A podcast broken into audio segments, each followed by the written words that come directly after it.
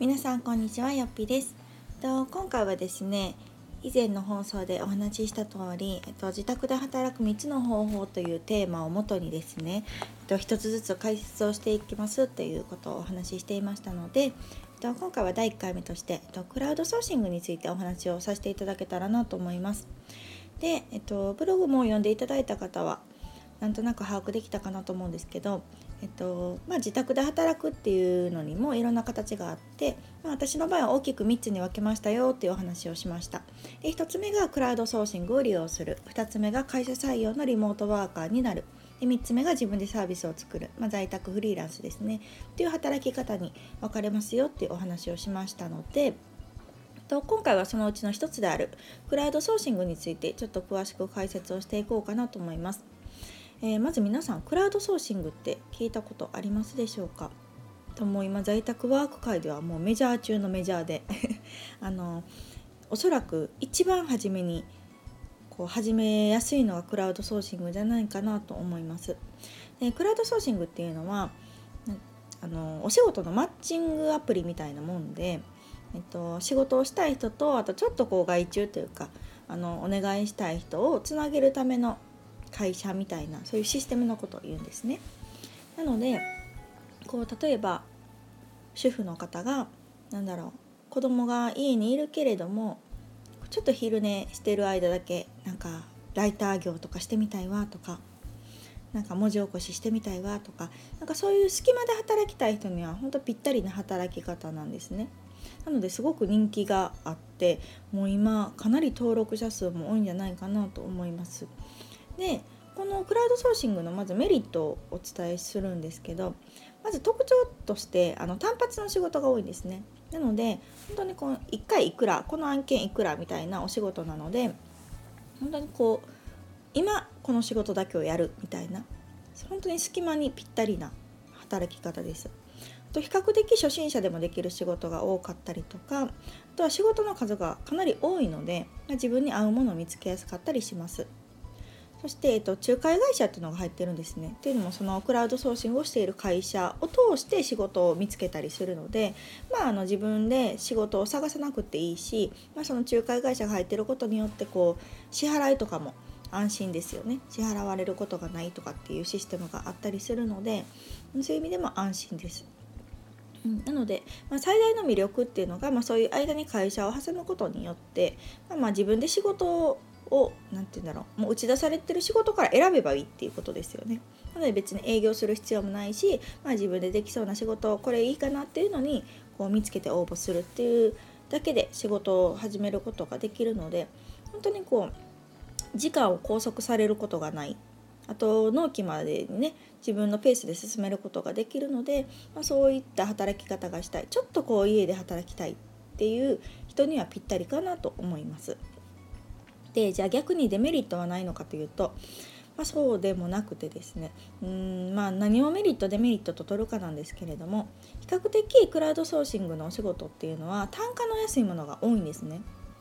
うん、っていうのはまあちょっと仕方がないんですけどやっぱり簡単なお仕事だったりとか誰でもできるお仕事って、まあ、あの単価安めじゃないですか。なので結構そのシステムであの簡単な仕事ほど単価が安かったりします。でも逆を言うとこう結構専門的な、まあ、同じライター業とかにしてもなんだろう結構誰でも書けそうな内容子育てとか結構そっちに分類されるんですけどは、まあ、例えば1文字0.2円とか0.5円とかなんかそういうレベルだったりするので、まあ、仮に0.5円だったら2,000字書いても1,000円ぐらいにしかならないんですね。うん、なのでめっちゃ安いなっていうところなんですけど逆に言うと私の知り合いはとね、介護の仕事をもともとしててで今はもうしてないんですけど結構その介護の知識があるんですね。なのでその知識を生かして結構もう介護に特化したライターっていうのをやってます。うん、そしたらやっぱりこう一般的には知られてないような情報を知ってたりとか何て言うんだろう詳しいという意味で、うん、の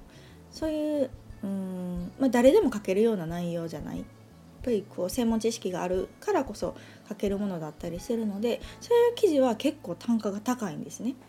うん、なんかあの1本1万円とか2,000字とかだけど1本1万円とかっていうのがあるので、まあ、それだったらまあ月5本書いたら5万円ですよね。結構割のいいあのお仕事だったりするので、まあ、一概に単価が安いとは言えないんですけど、まあ、あのそういう比較的始めやすい初心者が始めやすいテーマほど安かったりするっていうのはデメリットかなと思います。あとはそう仲介会社を挟んでるので、まあ、安心な反面こうシステム手数料というのが取られちゃうんですね。もうこれちょっと仕方のないことなんですけど結構大きくって、えっと、有名どころのところだったとしても大体20%とかかな20%ぐらい取られます。なのでさっきの例だったら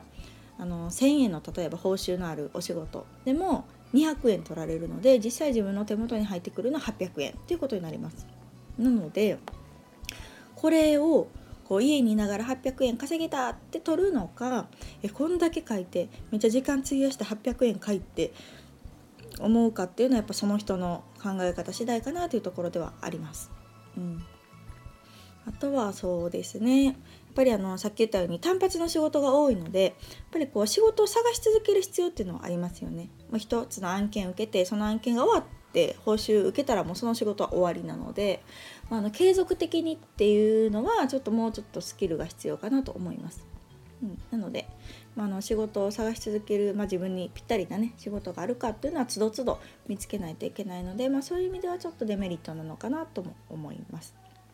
ただあのさっき言ったようにその隙間でできるっていうのが最大の魅力なのでやっぱりこうシステム手数料多少ね引かれたとしても、まあ、家にいながら収入が欲しいっていう人にはすごいぴったりじゃないかなと思います。私実際私のこの在宅ママブランドっていうのサイト立ち上げてるんですけどそこであの実際家で働いてるママにあのインタビューさせていただいてその例をいろいろね紹介させていただいてるんですけどそのうち半分以上がおそらくこのクラウドソーシングを使った在宅ワークをしてるんじゃないかなと思います。うん、なので、まあ、多い傾向としては扶養内で働きたい人、うん、なので月、まあ、3万円とか5万円とかでも全然いいですっていう感じの人とかあとは幼稚園行ってるからその間だけ仕事がしたい人とか、うん、っていう人にはまあぴったりかなと思います。で特にライターの案件が多い傾向にあるので、まあ、文章を書くの好きな人とか。にはいいのかなと思います。あもちろんそのライター業だけじゃなくってなんだろうイラストを描く仕事とかもあるしあとバナーとか作成するとかっていう本当にいろんな種類の仕事があるのでなんかあの仕事が本当膨大にあるから自分に合うのを見つけやすいっていうのもすごく魅力です。うん、なのでまあ初めはそういうね、初めは多分低賃金かなと思いますけど、まあ、そういうところで経験を積むことによってあのだんだんね単価が上がることももちろんありますしあと長期契約してくれる企業さんとかに出会えるケースもあるんですね。なのでそういう場合は、まあ、将来的にそのクラウドソーシングをメインでフリーランスとして活動することもできるので、まあ、あの取っかかりとしてはすごくこう便利というかハードルがとにかく低いんですね。なので始めやすいしやめやすいっていうのがクラウドソーシングの特徴なので、まあ、初めて在宅ワークをする人はまあ一旦登録して、まあ、どんな仕事があるのかっていうのをこう見るだけでも勉強になるかなと思います。うん、なかなかそういうねどんな仕事があるかっていうのを自分の目で見てみないと分からなかったりすると思うので、うん、なのであの人気なところを今回ご紹介しますが聞いたことある方多いんじゃないかなと思います。と1つ目がクラウドワークス2つ目がランサーズ。もうこの2つがもうほぼほぼメインというか最大手じゃないでしょうか、うん、私の周りの在宅ワークママもどっちかですね。で初めどっちも登録してみてどっちもで探してみるけど結局どっちかに傾いてるというかあの好みが何かあったりするのでもう今はクラウドワークスばっかりですとかランサーズばっかりですとかっていう方が多いので、まあ、実際登録して使ってみてなんかどっちかに決めてもいいのかなと思います。うん、かなりこう初心者にとってはハードルが低いので始めやすいと思います。うん、ので、まあ、経験を積むためにもね実績を作るっていう意味でも、まあ、こういうところからスタートするのはありじゃないかなと思います。ので、まあ、実際ねそのクラウドワークスとかランサーズやってる方がどんな風に働いてるのかっていうのを知りたい方は是非あの在宅ママブランドで検索してもらったら、えっとね、在宅、えっと、主婦インタビューかなっていう記事がもう30何名インタビューさせていただいているので是非そのママたち主婦たちのあと